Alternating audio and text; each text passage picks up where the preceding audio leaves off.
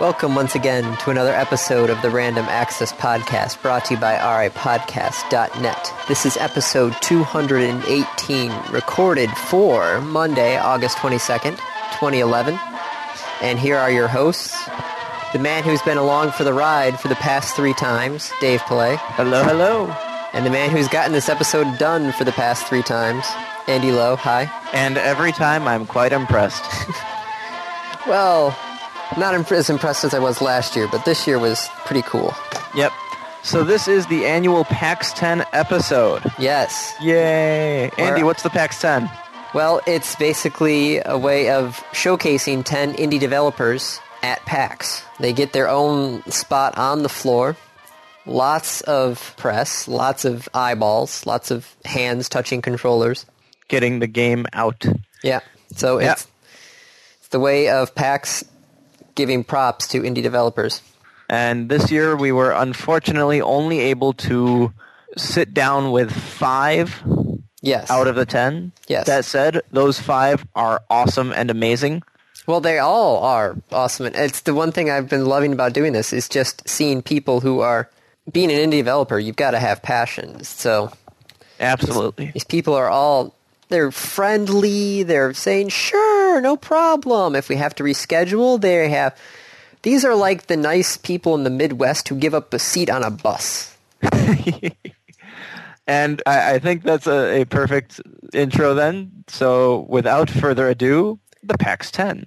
First one up, we have Atom Zombie Smasher. We have Atom Zombie Smasher, done by Blendo Games, and we have Brendan here to talk about it. Hello, Brendan. Hey, how you guys doing? Doing good. So, what is Adam Zombie Smasher? Sure. Uh, Atom Zombie Smasher is a third game from Blendo Games. Um, it's kind of a it's kind of a mix between an RTS game and a tower defense game. Um, so the setting is it's during the zombie apocalypse, and zombies are currently rampaging across the country. And you kind of play this organization that's kind of a cross between the military and FEMA and Red Cross, and you have to uh, evacuate cities and rescue people out of them before they all get consumed by this zombie hordes. So, Uh, okay, so if, if I may start with the, the questions. feel free, Sure. Dave. What prompted you to make such an incredibly painstakingly difficult game?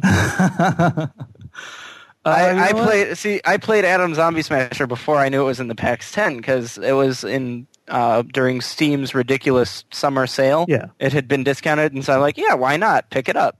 And I played it. I'm like, oh god, it hurts. you know, yeah, I do get that a lot. Um, you know. I, I feel that I, I like to make games that are either not being made or are underrepresented. I kind of feel nowadays games kind of steer they steer mainly toward making games very accessible, very you know user friendly, very um, kind of a very streamlined, easy experience for people. And I kind of wanted to keep all the user user friendliness and streamline, but I wanted to kind of steer it toward the more this is incredibly challenging and it will take you a long time to beat it. Uh, Yeah. type of- I like I, I like to think of myself as a pretty good player at a lot of games, and that I can pick things up. I played the first level of this. I'm like, oh god, I rescued four people. like everyone else is a zombie. Yeah. Now, Well, Th- don't do that I'm looking time. at this. It has co-op version as well. Yeah, so if you plug in a controller, like a you know gamepad or something like that, you can have multiple people playing on the same screen at the same time. Oh, so it's only local multiplayer, not Yeah, yeah. There's no online multiplayer. oh, that. Hmm. Dave, I might have to go over there at some point and try it out. well, Andy, you have about two weeks. Remember? Yeah. So, uh, in other not news, but regarding the game, congratulations not only on the PAX 10, but be- but on being included in the Humble Indie Bundle. Yeah, that was really awesome. I mean, the Humble Bundle guys are, you know, they work their butts off. They're really good guys, and uh, they're, we were so happy to hear that they included our game in their little bundle. Now, So they did they approach you, or did they just throw the game in, or what? And they can't Um, just throw the game in there; you're, you'd lose sales. Right. No. Um, yeah. So someone I'm working with who handles kind of the, the business and marketing end, he contacted them, and then you know after a couple of weeks or so, we were hashed out a deal where we were included in the bundle. oh, that yeah, that's it. really cool.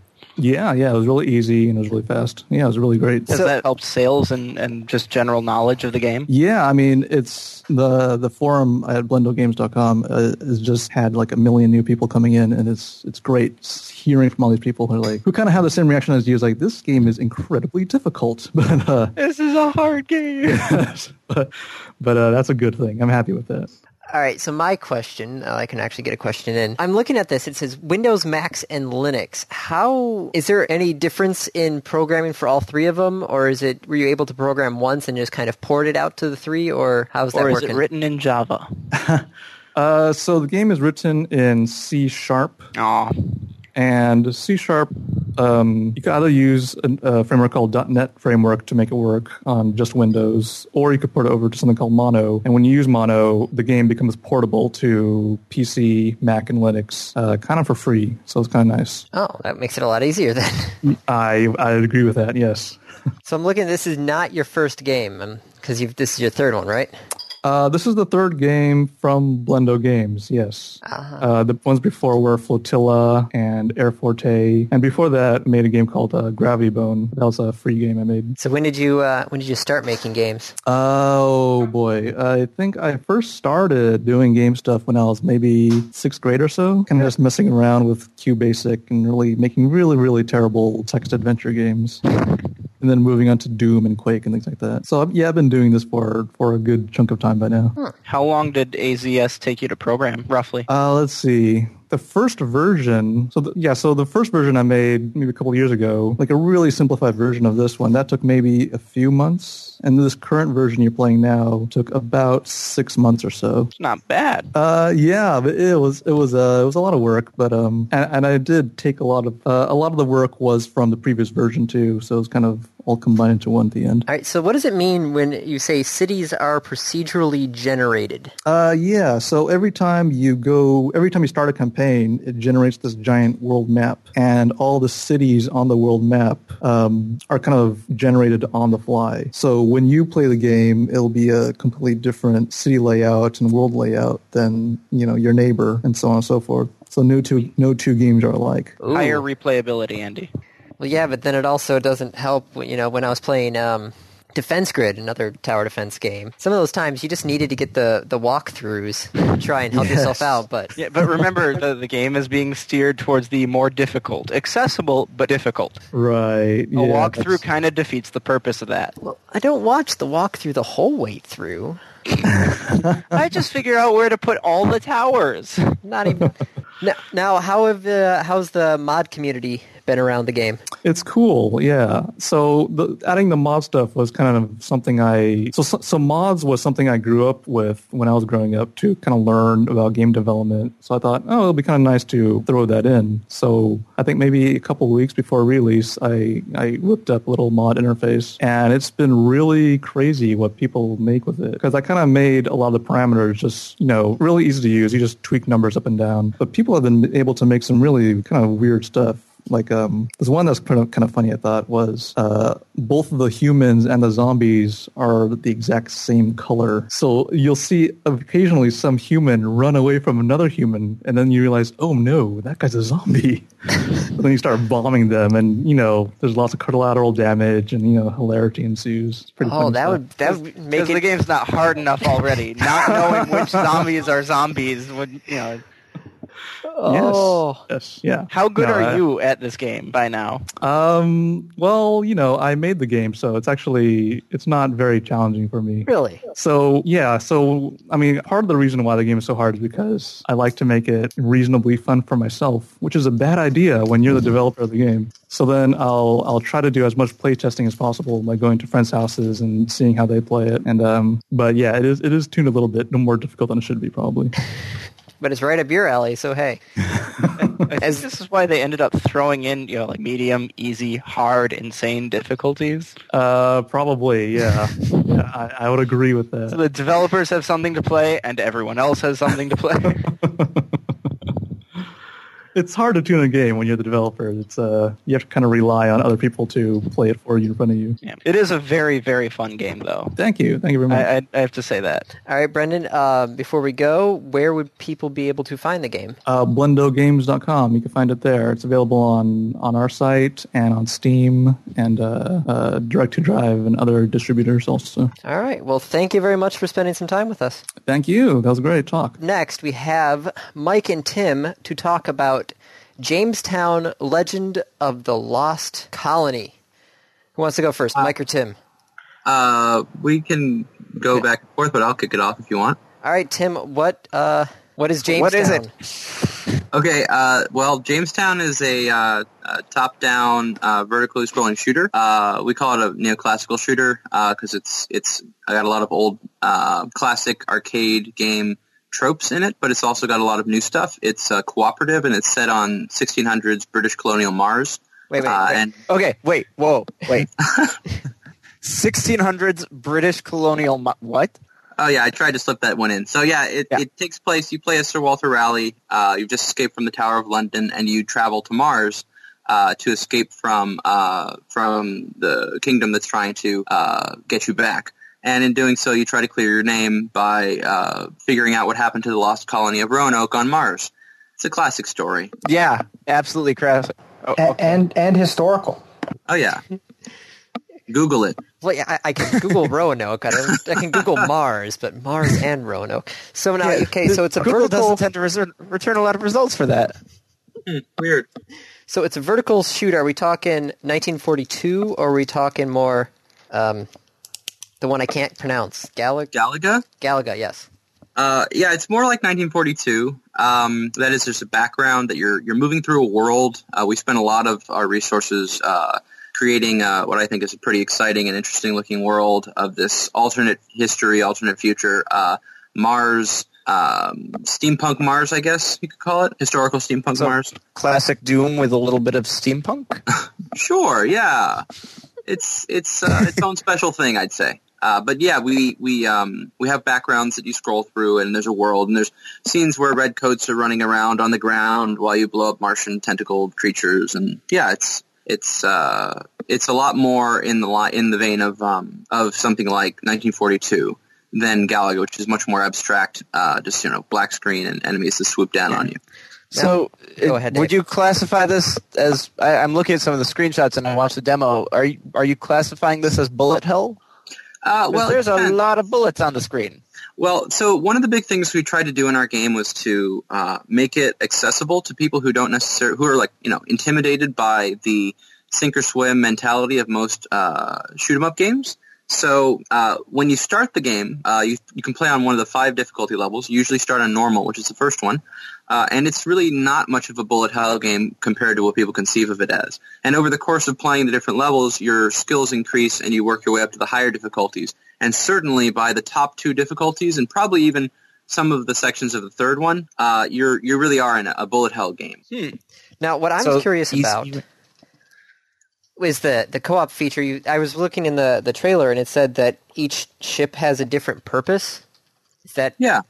So? Are is there like almost an RPG, RPG element to the co-op, or Well, I wouldn't say an RPG element. People can choose the same ships and play together. It's much more that uh, when you're playing a co-op game, the different ships have different strengths and weaknesses. One of them shoots uh, a big spread shot that's very good for hitting lots of enemies, but also has a focus beam that does a lot of damage directly in front of it.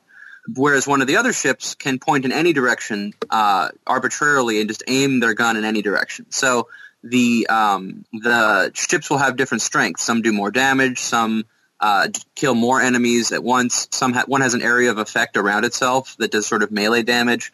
So against any given set of enemies or specific enemy, uh, one ship or another will be uh, more ideal for taking on that challenge. And so that player often, when we play the game, uh, that one player will be, oh, I'm the charge ball. Let me shoot uh, this enormous super orb at that very large enemy and take it down in seconds, as opposed to the guy who does the spread shot, who would take uh, almost three times longer to kill it. So uh, players uh, capitalize on each other's strengths uh, and rely on their friends to uh, get around their weaknesses. now this is on the PC, right? Yeah, Are there it- plans to migrate this to other platforms?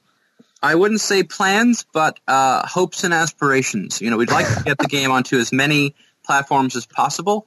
Uh, just because it's you know it's a fun game, we think it could thrive on a number of different platforms. We just have to make Yeah. sure that we can uh, afford the time and resources uh, to not only get it onto those platforms, but do it well enough that it's the same kind of quality experience that we think it is on the PC. Now, All right. is the co-op is it local co-op or are we talking over network co-op? It's local co-op, uh, so you can plug in any number of keyboards or mice or joysticks, and uh, you can all play uh, on the same machine together. Oh, I never thought of plugging in multiple keyboards. Not a lot of games support it, but we yeah. wanted to make it uh, as, as as easy as possible to get going. So the way that we do keyboard and mouse and joystick binding, the way that you know you can hot plug more de- more devices of any type in, was all there to facilitate it and to make it something that's uh, very straightforward to get working, as opposed to a lot of games where you have to go into a menu and configure. Well, player one's going to be a keyboard and uh, player two is going to be a joystick and here's what all the button bindings are. It, we tried to make that very smooth and you don't have to go to like the option screen to do that. You just join in the game and hold down a button on a controller and it just binds in. So yeah. Cool. That's really neat. Now, uh, Mike, Yes. would you? He's still here. now, I'm I was still here. noticing this. Um, you and Tim have the same last name. Are you related somehow? Yes. Uh, Tim is two years younger than me, um, and we are brothers. So that's the connection. Uh, we've been, you know, making games together since we were kids, and uh, and we actually work professionally together a little bit as well in the in California. And after kind of going our separate ways for a few years, we decided to go for broke, uh, and together with our friend Hal, uh, start a little studio. Sorry, I'm just now thinking of the Dave and the Hal jokes again. Yeah, yeah, yeah, yeah. Uh, shame he couldn't be here, but yeah. Oh well, we got two out of three. We got the majority. We're good. So, uh, uh, okay, so we ask, we tend to ask this of most of the people who come on for this episode. What language did you write this in, and why? Very briefly. Okay, briefly as I can, we wrote it in two, two different languages. Uh, we wrote it in C++ and Lua. We wrote it in C++ because we find that for uh, writing core reusable systems, C++ is a efficient language to write it in, and it allows us to uh, express gameplay much more freely by optimizing that inner loop of uh, core systems. And then we use Lua for scripting all of the gameplay code, all the enemies, all the ships, all the uh, everything. Menus. Uh, that's really menus. All the game game, not the reusable systems, but the actual game itself is written in uh, in Lua. Lua in Lua script exactly. And uh, we did that because it's incredibly quick to express uh, the gameplay and also quick to iterate because there's no compile time. Cool. That was as concise as I've ever said that. no, it was so, good. yeah. I'm impressed, Tim. That's, Usually that's very well done. very fast. Thanks. All right, Andy, do you have anything else? Well, I was just curious how it. Um, I see you guys are in Philly, according to your trailer, Mhm. birthplace of this nation. How how is it not being? Because you think of video game companies, you think either Boston, like Boston, Valley, Seattle. yeah, Boston, Chicago, a little bit, Seattle, L.A. How is Yeah, it? Austin. There's a bunch. Yeah. How So is how's it not being in one of those? Uh, well, it's uh, it's different. I mean, we used to we used to live uh, out in uh, California for a while, for about five years. Uh, I was there. Mike was there for seven, uh, and it was very different there. Uh, I think there's a much more tr- mature um, game development scene out in uh, San Francisco, for instance, and of course in the other places you mentioned. But at the same time, Philadelphia has a uh, a very tight knit uh, and supportive indie game scene. Uh, and yeah, we all meet up for beers once a month and uh, share our games and bring each other in for play tests and give each other ideas. So uh, from a support network, while we may be very few people numerically, uh, you know, we all know everyone and we all see everyone. So while we might not have the, the same numbers that, say, San Francisco has, the participation rates are a really high percent. Yeah, it feels like a real community, uh, a real tight knit community, I should say, um, in a way that those other, that certainly the San Francisco didn't, never quite felt like for me. So, also the sandwiches out here are, are definitely better. Well, yeah, you got.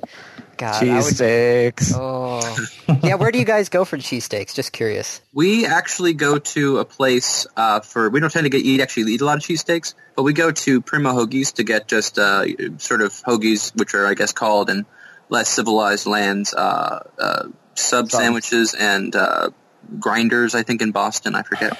Yeah. All right. Oh, go ahead, Mike. No, no, that, that's it. Uh, I, I, I was going to point out that we do have to call it. Yep. But guys, thank you very much for your time. Yeah, Um, thank you guys so much. Congratulations on making it to the PAX 10. Thank you. Where That's awesome. can people find your game? Uh, they can go to jamestowngame.com or just look it up on Steam. You can ja- download it, I believe, for ten dollars off of Steam, and uh, should be a lot of fun. All right, guys, Cool. thanks for your time. Thank you. Bye bye. And our next interview of the PAX 10, we have Peter here to talk to us about Snapshot. Hello, Peter. Hello.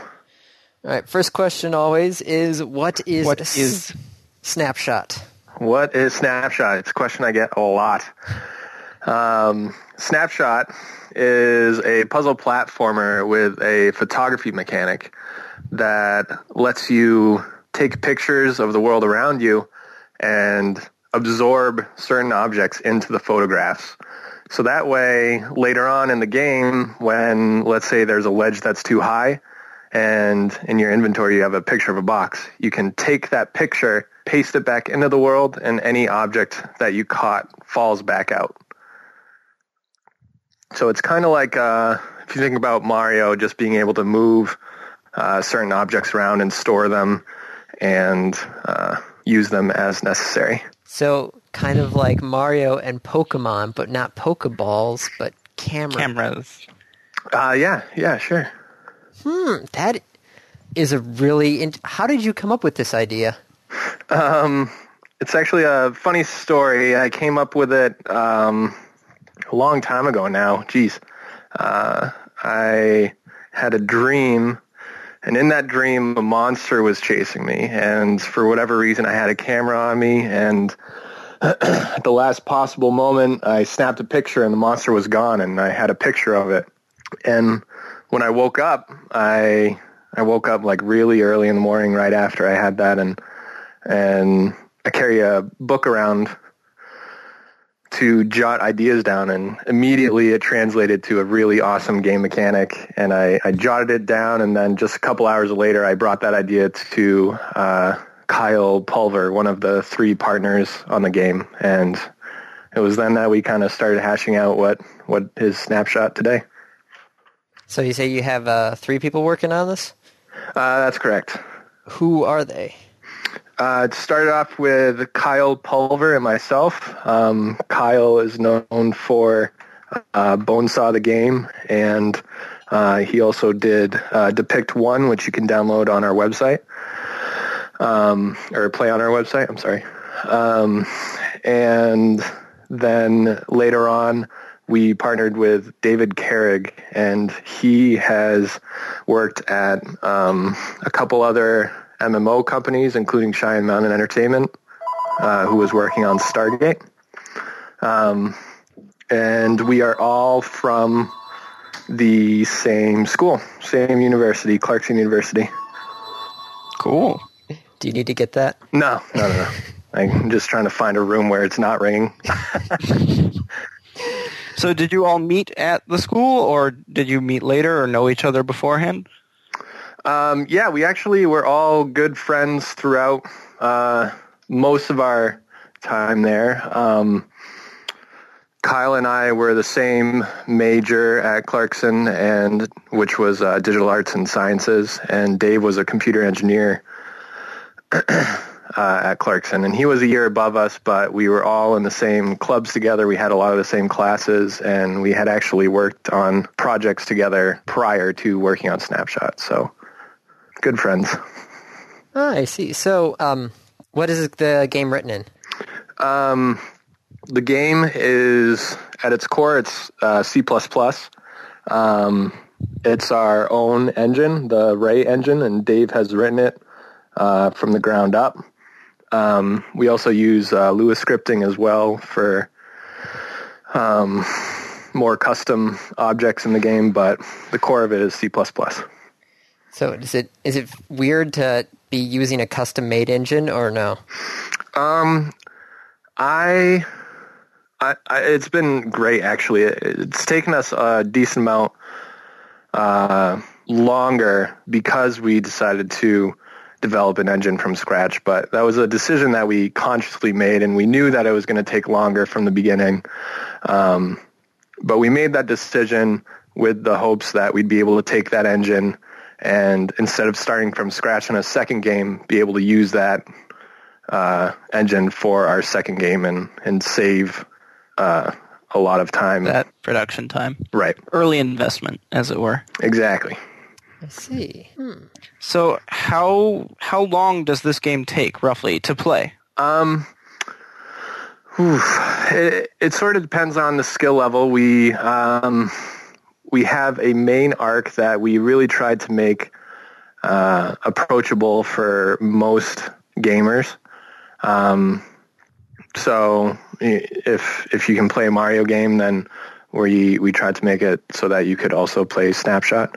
Um, and then in addition, we have a lot of uh, extra goals and extra content uh, secondary to the main arc that is extremely challenging for for more hardcore gamers. So um, we haven't. I don't think we have enough. It's not solid enough yet that we have an exact playtime. I would estimate. Um, well, here here's what I'll tell you. We have four chapters, um, and in those chapters, we're going to have uh, about seven seven to nine levels, and then within each level are three areas, and an area can take anywhere from one minute to uh, depending on how challenging it is, and if if you're stumped, it could take you know ten minutes per area or fifteen minutes per area. So. Um, if you kind of do quick math, you can kind of get an idea, a rough estimate as to how long how long it should take. Now I remember hearing about this back in 2009, I think at GDC. Yep, yep. What has changed um, in that long stretch Two of time? years. Yeah, I mean, if, uh, I'm jumping around a little bit in our history. If you kind of take a step back, uh, I said that I had come up with the idea during my senior year in college, um, and then that's when Kyle and I began working on the prototype for Snapshot. And the prototype actually ended up being recognized at the Independent Games Festival in 2009, and that's where you remember it uh, during GDC. But since then, and since the IGF, we that's when we went back to the drawing board. Uh, we we partnered with Dave, and we started from scratch. And we took the concept of Snapshot as it was in the prototype, and we began making the snapshot that you you've seen today and that you can see on our, our website and at PAX 10 this next week. God, next week, crazy. I know. yeah. We're we're like scrambling. yeah, trying to rush to put on final touches. Right, right. Now, how excited were you to find out after? Have you been applying to different indie stuff since 2009 and finally got something with PAX 10, or did you just kind of get GDC back then and then? Um, we we managed to get the IGF nomination, and then immediately after that, we kind of wanted to drop off the grid a little bit uh, while we worked on our our new snapshot because we knew that um, we didn't we didn't want the old and new to be confused at all. So we wanted to maybe hopefully bring it back, uh, you know, keep it off the grid and when people see it again, they just remember the idea and they thought remember the cool idea of it, and they aren't confused like, hey, is this game ripping off that other game? So we had been applying to other festivals, but it was really, really early on, and we were working on the engine. So um, just more recently, like we were in PAX East, have we started uh, appearing in other festivals once again? Now, how is the uh, indie game community up in the Northeast? Because I know Boston was. It seems to be a hotbed of this sort of stuff. Yeah, Boston has a wonderful community. Um, we're about an hour and a half north of Boston, so we can't make it down as much as maybe we'd like to. Um, but there, it's it's a great community. I've I've lived in San Francisco and uh, Phoenix, which actually had a decent sized community. I'm not sure how thriving it is now, um, but it definitely comparable to both of those cities, um, as well as uh, Montreal too. It's kind of fun. There's a couple of the PAX 10 from this year who are from Montreal. Oh yeah, yep, yeah. We make it. I, I I've made it up to Montreal's uh, industry events just as much as Boston's. We're we're about three hours away from Montreal, so. Well, Peter, I'd like to thank you for uh, giving us a few minutes of your time, especially the week before PAX. Uh, no problem. Hopefully, this had calmed you down. Not as much chicken with head cut off.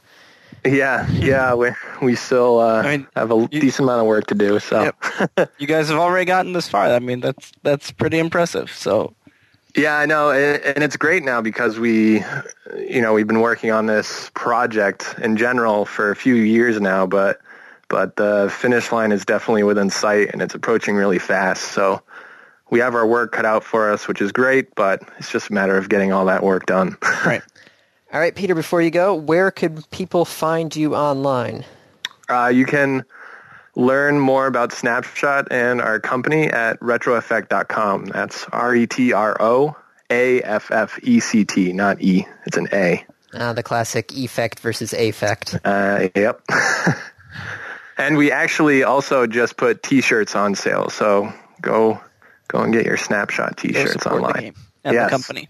Yeah, really, it's it's more. It's just as much getting a, a T-shirt as it is uh, supporting our last stretch of development and all the costs that are associated with it. All right, Peter, All right. thanks again. Thank you. And here we are with our next pairing from the PAX 10. We have Neve and Sagi from Israel with Splatters. Good evening, since uh, Hey. time difference. Hi. Hey. Good evening. So, what is Splatters? Well, Splatters is a physics-based kind of puzzle slash action game. You play the Splatters, which are uh, uh, creatures made of goo. They have a very short life expen- expectancy, so uh, what they really like to do is just blow themselves up. And when they blow themselves up, the liquid starts pouring out. And if the liquid gets on the bombs, they explode. So the main objective of the game is kind of like clearing out all the bombs in each level, but the real fun is just doing it with style. So you can fling them around the level, use the slides, you can slam from mid-air, or you can just crash into the spikes. And all these kind of things give you special stunt icons, and then you get combos going on, and it's really the better you are, it gets more intensive and more uh, spectacular show that you can make with your uh, splatter group. So- Kind of- yeah. I, I'm I'm looking at the screenshots and I, I watched the the YouTube clips. They seem very happy to be exploding. Well, yes, they don't know any other, you know. They don't. So- that's just their existence. Exactly. That's their entire existence is live for a very short life and then blow up with style. Okay, Andy, I think this is a game you'd enjoy. I, I do like my puzzle games. Now, You like this, your puzzle games, and you like the games where you can chain things together, a la Need for Speed. yeah, true. So, this, I have, where did you come up with this idea? So, Guy, you want to take that? It's really, you know, we've, we've been uh, best friends since the age of uh, 13. Actually, we both uh, grew up at the same place and hang out a lot together. And when we decided to, you know, start thinking about the game, we just continue what we did always. We just sat together and, you know, talk about it, see what we can do here. And, you know, it just evolved one step at a time. And uh, we took everything that we can do because we didn't want to go with, you know, high productions and uh, a, a lot of creating a lot of assets that will take so much time out of our hands. So we just focused on stuff that we knew that we can do in a short. It's not short. It took about three years, but uh, reasonable for our uh, like for two guys working on it. And it, we just talked about what we can do, and just it just evolved from there. We, started with. I have a lot of experience doing physics-based simulation, so uh, and I kind of like I know almost every other physics-based game out there, and I thought that I can make something really interesting with with elastic physics and liquid physics that kind of never has been done before in uh, in terms of gameplay. So we kind of started with that in mind. We knew we wanted to have everything in one screen, not not to have like a scrolling screen or everything, anything like that. So we started building up a very simple um, like arena with with creatures in it and different mechanics to throw them and slam them on either side and have them explode. But it really took, like Sagi said, a lot of iterations to really find where the fun is, where the game, where the challenge is, and then uh, I think we come up with something that's really really nice and can last a long time. Now, speaking of iterations, I uh, remember seeing this actually at was it GDC that I saw this From, uh, under a yeah. different name? Yeah, we Uh, there. Confetti Carnival, if I remember correctly. Carnival. Yeah, yeah, yeah. Where did that name come from, and why did you decide to change? Well, um, Confetti Carnival is a name we kind of like made up in a hurry uh, when we applied our game. I don't remember which contest that was when we applied it. I think we didn't even get it, but uh, we had to pick a name. And at the time, we, I mean, the bombs that explode in the game, they kind of explode into confetti. So that's the confetti part of it, and the carnival is just the general theme. We we like the ring of it, and we like that it starts with the both words starts with the letter C. We didn't have a really good reason for that name, which is part of the reason why we eventually changed it. We wanted something that kind of tells more about the game and brings more the characters that they're in the game. Uh, also, that the title kind of reflects it. So um, that's the main reason. We also got a lot of people and like fellow developers and stuff like that saying that name is eh, maybe not the best choice for the game. And even though we've kind of grown to like it at the time, we, we decided to change. Okay, sounds like a good reason. Yeah. I Now, as we brought up in the beginning, you guys are based out of Israel. I was not expecting that to be a gaming community. How is the developer community in the country, or is it just mainly connecting with all the other developers online? Well, there is there is a developer community for games also here in Israel. It's not very developed. I mean, there's not there's not a lot of recognized uh, you know production or studios uh, that's coming out of Israel, but it's really growing. There's a lot of people wanting to get in. Um, but there is a very uh, very good base for it actually in Israel because there's a lot of other you know technology development software engineers very talented people also in the in the art side of things um, so yeah we we we're in touch also with israeli developers but also a lot of developers outside of israel it doesn't really matter these days you know It's it's all online. It's basically what you're saying. yeah Now, this uh, I think this is actually the only game on the PAX 10 that's uh, based off of the uh, Xbox, but don't quote me on that one. How is it uh, developing for the Xbox versus developing for some other platform? Um, it's. I mean, until that point, I, I always developed on uh, on a Windows uh, platform. So going to Xbox on some aspects was fairly similar because they're both kind of Microsoft based, but uh, a lot of different aspects, it's it's more more challenging. So that's kind of like what I've been I've been doing for the last couple of months is kind of porting the game to the Xbox and uh, integrating with the Xbox services and that kind of stuff. It's it's a challenge. I mean, especially for a small team. That's why we're also adding another member to our team, kind of to help finish with the Xbox port. Um, it's it's it's something that you should you know think about seriously before you go into. It's not it's not that easy uh, to do, but it's it's very interesting. It's, yeah. Now it it's listed on the PAX 10 page as being PC, so I assume it's been released for PC prior. No, it hasn't been released yet. Or- We'll release it uh, when we applied for the PAX. We didn't know that the deal with Microsoft was done yet, so Okay. we wrote PC. So is that Um, going to be standalone, or were you planning on Steam or some other digital distribution? Yeah, so first it will go on to Xbox Live Arcade, and then a few months later, hopefully uh, just a few, um, it will be on Steam and probably other services, and also uh, direct through our website. Cool. Yeah. So, Okay, I'm just curious about this. How hard is it to program for? Because yeah, everybody talks about like ragdoll physics, physics this, physics that. It's I just don't understand the programming behind physics. Can you try and explain that to me? How much time do we have? About 30 seconds. About 30 seconds. Well, the, the, the idea with all physics-based simulations is that you, you kind of decide what your core element is.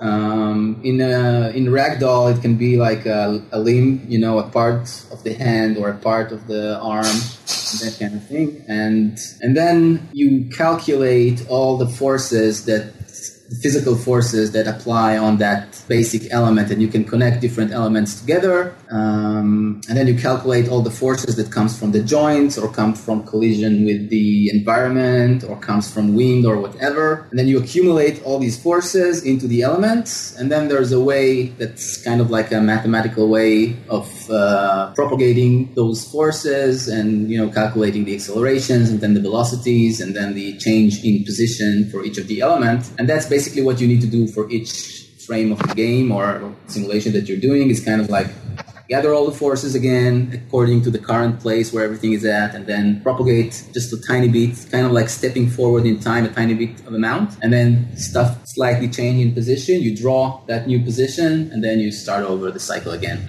So a lot of algebraic and calculus equations using force and mass and all that stuff. yeah pretty much but the thing is this is the you know the cpu eventually does all the hard work so Okay. yeah Well, Dave, do you have any other questions? I'm pretty good. Uh, it's expected to come out next year. Yes, next year, hopefully in the first half, something like that. We we don't want to say anything right now because we're not kind of you know, Right.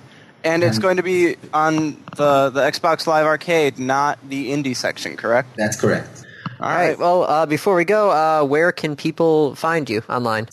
Um, Yeah, we have uh, our website. You just go to spikysnail.com. You can find us on Facebook. If you type in uh, the Splatters or the Splatters game, you will find us. Uh, Twitter, of course, everything is connected. But from our website, you will see all the information there if you go. So s- spikysnail.com. All right. Well, thank you guys very much for uh, spending a few minutes with us. Okay, thank you. no problem. Thank you. And here we are with the final interview for the PAX 10. Rounding out the alphabet list is Word Fighter, and we've got Gian here to talk about it. Hello, Gian. Hey, how's it going? Thanks for uh, having me, guys. So, Our what is Word Fighter? Um, so Word Fighter is a game that's coming out on iOS and Android. So iOS is iPad, iPhone, iPod Touch. Um, and essentially, it is um, it's a word game, a competitive word game that's wrapped around a fighting game. So if you like anything like Scrabble or Boggle, and if you like beating up your friends with you know with anything like uh, if you like um, anything like Street Fighter as well, you know um, we're essentially mashing those two things together and letting you guys sort of outwit each other by seeing who can spell the most words in the fast amount of time.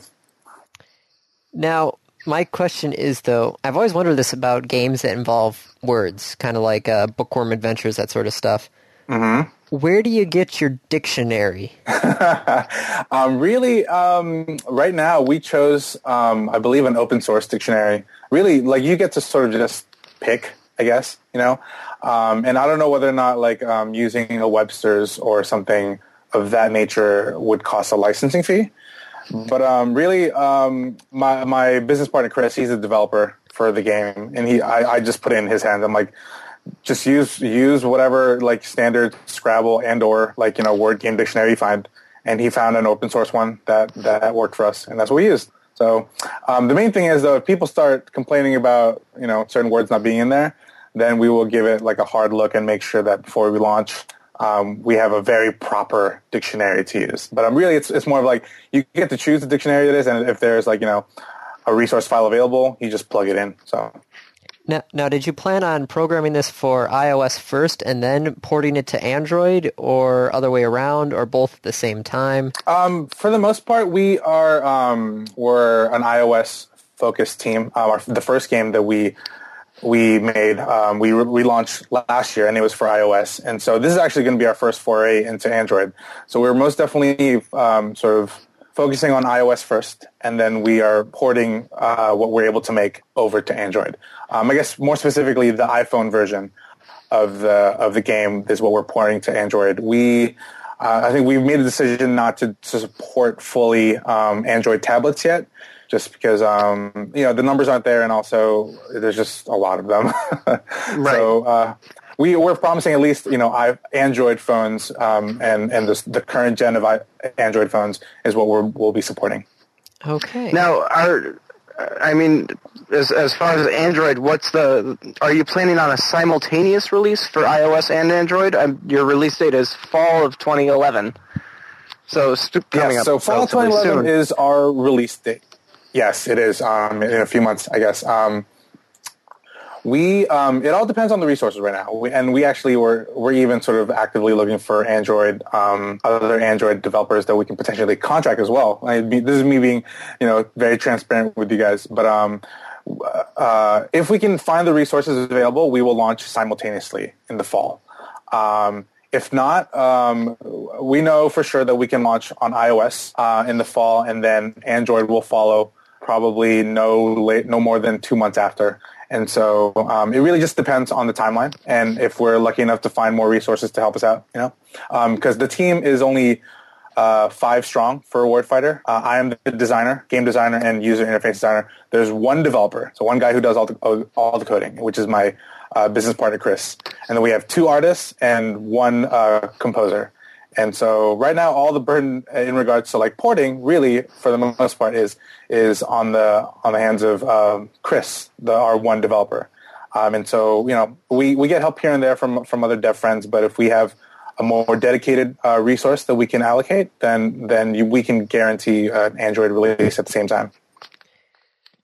Now, okay, how did you uh, how did you and Chris start this whole thing? Because I know you said you did a game a year ago. When did you uh, start? Oh yeah, so um, Chris and I are old college friends, and um, and we back in I think I'd say 2009 um, is when we just sort of you know I think that's when we started having our iPhones, and we were like obsessed over it, and we just sort of talked about how cool it would be if we just worked together on something and we released our own product. I mean, we, we heard all this the the awesome success stories of people, you know, out of their garages, you know, they're making lots of money just from releasing a fun little game on uh, in the you know iTunes App Store, and we were like, why can't that be us? Um, so um, he actually decided to learn Objective C from scratch. You know, he wasn't much of a programmer, but he just sort of decided to teach himself. Um, and I I'm a web designer by trade, so I used to work for for AOL uh, back in 2009, and then 2010 is when, we decided to leave our jobs and do this for real. And so uh, we launched our first game um, late spring, I believe, or early summer uh, 2010. Uh, it's a game called Bongo Blitz, which is a music game for the iPhone. Uh, and then you know now you now we have our second game sort of lined up, lined up, and it's gonna come out soon. Now, I just saw in the recent trailer you had posted that you were actually bringing in well-known authors. Yes. uh, did you want? how, how many? ahead. How many do you have planned? Yeah, so um, we have for launch, which is again like um, when we launch in in the fall, we're gonna have six playable characters in this in in this word game, and and we're launching um, with a focus on the multiplayer mode. Um, and, and sorry, I sorry I had to pause. I was I was hearing myself echo. So I don't know if you can edit that out, but I, Yeah, um, will do. Okay. And um, sorry, I forgot. I lost my train of thought. Um, oh, Uh, so six playable characters at launch. Yes, so there will be six playable characters at launch, um, but we do plan on adding more, and um, and you know it all depends on sort of the demand for the game, and really sort of what we learned as being a small team. You know, uh, we keep the scope of the actual project narrow, and so the most we could do with the resource and the time that we have is uh, a roster of six characters, and uh, we definitely feel like it's a very solid um, and pretty balanced roster. Um, and like you mentioned before, they're sort of themed after um, authors that a lot of us have read. Um, and essentially, um, right now we've announced so far Edgar, Agatha, and Jane. Um, and really, to sort of describe them best, they they are like uh, they're personifications of the literary works created by these authors. So Edgar is not actually Edgar Allan Poe per se, because he doesn't. Edgar Allan Poe doesn't look like that, and he would never wear like you know feathers on his suit and have like pet crows on his shoulders or anything. Um, but essentially, sort of, they're, they're, the character that we've created is is sort of what the mood and and feeling and characters of the the works that they've created sort of embodied into a sort of like a superhero or a fighter that you can play. So, do all of the characters have signature moves or differences beyond just their graphics? Yeah, um, every character has a unique set of powers, and essentially these powers come at um, these powers come into you like they look like a little bookmark. Uh, they show up in a little bookmark area on the on the interface, um, and they look like power gems. And um, at any time during the match, you can tap on a power gem to activate its power, and um, they vary from like multiplying your attack, like uh, you know times two double damage, times three triple, triple damage, to doing things that affect the board. So you can um, hit a scramble power that um, changes all the letters and gives you a brand new board um, to play with and find words with and um, even stuff as far as like affecting the, your other player. So there's another power called Reverse Speller that when you use that and you throw the poison at the other character, they're forced to spell all of their words backwards for the next 10 Oh seconds. God! Oh. Yeah. So there's there's different things like that, and and sort of this is this is sort of the area of the game that really make it so much more than just a word game, and even like. Um, we we love our board games, but this is the kind of board game that you can never play in real life because those are these are these powers aren't rules that you can enforce on someone, you know. But in a video game, it's perfect, especially on a touch interface. And so every character is going to have a unique set of three, um, and a lot of them will share sim- similar powers, but the, the particular set will only pertain to them, and you have to, and that's how you can sort of judge between what ca- what powers characters have and what you decide your playstyle to be to be. If you want to be aggressive, there's a character where you can be very aggressive, and when you want to be very sneaky and tactical, there's a character made for that as well. I don't know if I would choose that though, because it's I would have I have a favorite author, and so I have a favorite genre. But what happens if that genre superpowers do not? Um, I don't know, it really sort of depends. Obviously, like if you have a favorite, like you're you're you might like I say like if if Agatha Christie is your favorite, you're going to learn how to hopefully use her powers since you want to play as her. But um, we tried to make it um, as um, as appropriate to the character that we've created for them. And so, to give you an example, um, with the two female characters we have in our game right now, um, Jane is um, we describe her as the, a princess who doesn't need saving. So this uh, like very beautiful girl, but she can kick your ass at any time. You know, she's ready to throw down whenever she needs to. So she is actually the strongest, physically the strongest person in our roster, and so she's the only one with triple damage as a attack multiplier. Um, everyone else has maybe double damage and some other sort of additional effects, but she's the only one with triple damage. Um, and, and but she doesn't have anything that sort of affects the other player. She's purely like sort of brute force, you know. Um, Agatha, on the other hand, we we we describe her as essentially the smartest person on our roster, and so she sort of she sort of tries to outwit you um, instead of trying to outpower you. And so her her powers are more along the lines of affecting the your your opponent versus affecting um, her own strengths. So like you know she's the one she's the only one in the game with reverse speller, and there's another power that she has. I believe we're calling it upside down, where she throws that power at you, all of the letters on your board for 10 seconds get flipped upside down, so you have to read everything you know from the other side. Well, uh, on on that one, I mean, it's a phone generally. I mean, you're you're yeah, programming yeah. this So if you want to, you can you can Then you flip your phone flip- upside down, but it's, it's essentially it's affecting like it's delaying your play of the game. It's it's it's changing the way you have to play the game because of the powers that she's using. Yeah. And the main thing to remember with Agatha, she doesn't have any attack multiplier uh, multipliers on her on her power set. So it's like, do you want to be aggressive or do you want to be tactical? You know, it, and it's a Right. give and take, and all the characters have their own sort of flares with that. See if you flip the letters around. Now there's something. we we had another power in mind before. I think we called it like nausea. We were just gonna, when you got poisoned, we were just gonna randomly twist all and spin like you know different characters on the board, just just to completely like mess you up. But um, we decided not to do that. I think it was a little too overpowered. Well, I cannot wait for this game to come Uh, out. yeah, I'm really excited for this. Um, No, have happy you to guys hear- decided on a price point? I'm sorry, say that one more time. Have you decided on a price point? We have not. Um, we what we can what we can at least say is that we plan on launching. Um, when it comes to iOS, something that I that I hate the most is when I like a game and I buy it on the iPhone and then I have to buy it again on you know in HD for the iPad. So Universal is always a good option, but what people don't realize. Um, especially on the developer side, you know, consumers don't realize that like releasing only a universal app is sort of shooting yourself in the foot as a developer because you're asking people to play to to pay one price for for something that you work twice the time on because you have to make an iPhone version and an iPad version. Um, so what we're planning to do, our sort of solution, is we're going to price, uh, we're going to launch a universal version, you know, at one price point, and then we're also going to launch an iPhone only version at a much cheaper price point, and then um, also alongside that, the iPhone version will also have um, a paid and also a completely free version, and the free the free version is going to be like Words with Friends, where it's fully featured, but you're just going to have to look at ads at the end of every turn or every round. So Okay. that's the plan so far. All right. Well, this sounds amazing. I cannot wait for it to be released. Best of luck. And Um, thank yeah, and uh, where can people find you online? Yeah, so um, our company um, is, has a very unorthodox uh, name. Uh, it's Feel Every Yummy. So if you go to feeleveryyummy.com, you'll find us and all the stuff on WordFighter. That's a hard thing to remember. So basically, just Google WordFighter and you'll find us. I like it.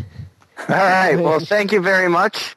Uh, thanks, guys. All right, and so that was the PAX. Well, five of the PAX ten. We had first Atom Zombie Smasher, Jamestown Legend of the Lost Colony, Snapshot, The Splatters, and Word Fighter. So, of those five, Andy, Yes, which are you most looking forward to playing? I am really interested to see the plat because platformers are always fun. I grew up with Ratchet and Clank and uh, Jak and Daxter, Mario, that sort of stuff. So Snapshot seems really interesting to me because that ability to take pictures and use that as A mechanic? yeah. But I do have to say, I want to beat your ass in Word Fighter at some point. Oh, you, yeah, I, I fully expect that you will until I hand the phone over to my dad and let him beat the shit out of you. Yeah. Let's note to self, get that while he You have to remember, right now I'm living in a house with two English majors. Yes, so but Word, di- I won't be when it comes out, but for right now, Word Fighter seems to be the, the talk of the house, at least of, of the PAX 10. But Dave, this is the thing though, is you have to live with yourself realizing that you're cheating. I'm not cheating. You're handing the phone off to an English major with I well, I won't be able. I guess I still would be able to because I could give it to Laura. Um, more likely is that I will get my ass handed to me routinely by English majors. I'm not an English major and I can still do it. Yep. It might. uh, This is the only thing I can pray for is that the strategy element really comes into play, because then I might have a chance against you. So which one did you really like? Um, Word Fighter looked fantastic. I've played Atom Zombie Smasher. It's a lot of fun. It's just ridiculously hard. I'm looking forward actually to Jamestown though. The uh The vertical scrolling shoot 'em up. yeah. I'm looking forward to that. I mean, it's it's out. I could play it right now, but it it looks cool. Of all the PAX 10, I like that one. I think the most so far. The what there was actually two games that I wish we could have gotten interviews for that we had talked about is just scheduling did not work out. But Antichamber, chatting with uh, Alexander Bruce on Skype a while, I so want to play this game because I have. N- he he literally on purpose is saying nothing about it Nice. Because he says talking about the game will ruin the game. ruin the game. Yeah. So This is the Fight Club of video games. I, I guess so. It's it's the one where he says he takes everything and basically turns it on its head. Okay. And so, oh, I wish I, I wonder if I could got his Well, uh, Andy, chat at some point. I'll just have to record it at PAX for you. And Vanessa's the one that's like Mario but on a cube. That one seems interesting. The whole spinning cube to reorgan- reorientate yourself. It's a really interesting game mechanic as well. So congratulations to all PAX 10 members. And just to kind of put things in perspective, um, there was a game two years ago called Tag, which had to do with shooting different paints that had different characteristics to the player, like increasing speed, in, uh, bouncing. I, I believe those mechanics were included in a later game. In fact, that team wor- helped design the later game. Yeah, in Did case uh, in case you're not getting our uh, veiled, Reference. it's we're talking about Tag, which was a PAX 10 I think it nominee was coup- three years ago, wasn't it? two or three years ago. I can't remember off the top of my head. But that, team game helped design Portal 2. Yeah. So, I'd say keep your eye out on these guys because they can go far. Yes, and please, please, please support the indie developers. These guys have given up jobs for their passion, and I say support them. So, All that right. was the PAX 10. Have fun at PAX, Dave. Thank you, Andy. Sorry you won't be there. That's fine. I'll be running 10 miles. I'll be good. So you say. I'm not gonna be there. I swear on The anything. worst part is you could be there and I'd never know. If you don't dress up like Waldo, you could be there and I would never know. Right. Anyway, we need to wrap this up because we're running out of time. All right. Well, thank you everyone for listening. And we'll talk to you later.